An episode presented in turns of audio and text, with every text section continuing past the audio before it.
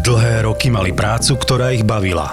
No potom sa niečo stalo. Táto udalosť, čo sa odohrala v tom roku dvetisíctrinásť, keď som sa tak zamyslela sama nad sebou, že ja, tichý človek, ja som sa ozvala, to skôr asi bola taká zhoda okolností v čase, že, že nejako som možno ja, neviem, či dozrela, či ako to nazvať. Začali si všímať pochybné tendre.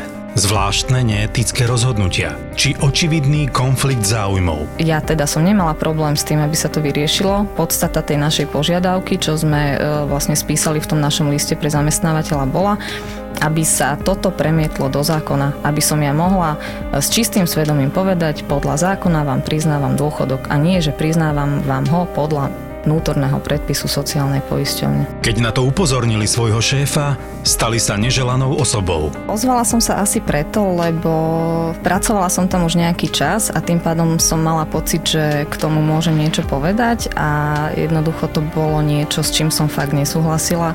Vedela som, že mnohí s tým nesúhlasia, vedela som, že je to v rozpore s tým, ako postupovala sociálna poisťovňa niekoľko rokov. Toto sú príbehy slovenských whistleblowerov, ktoré dokážu vyraziť dých. Vypočujte si rozhovor s odvážnou úradničkou Marianou, ktorá sa postavila za správnu vec. Urobili by ste to znova? Asi áno. Ako v tomto konkrétnom prípade áno.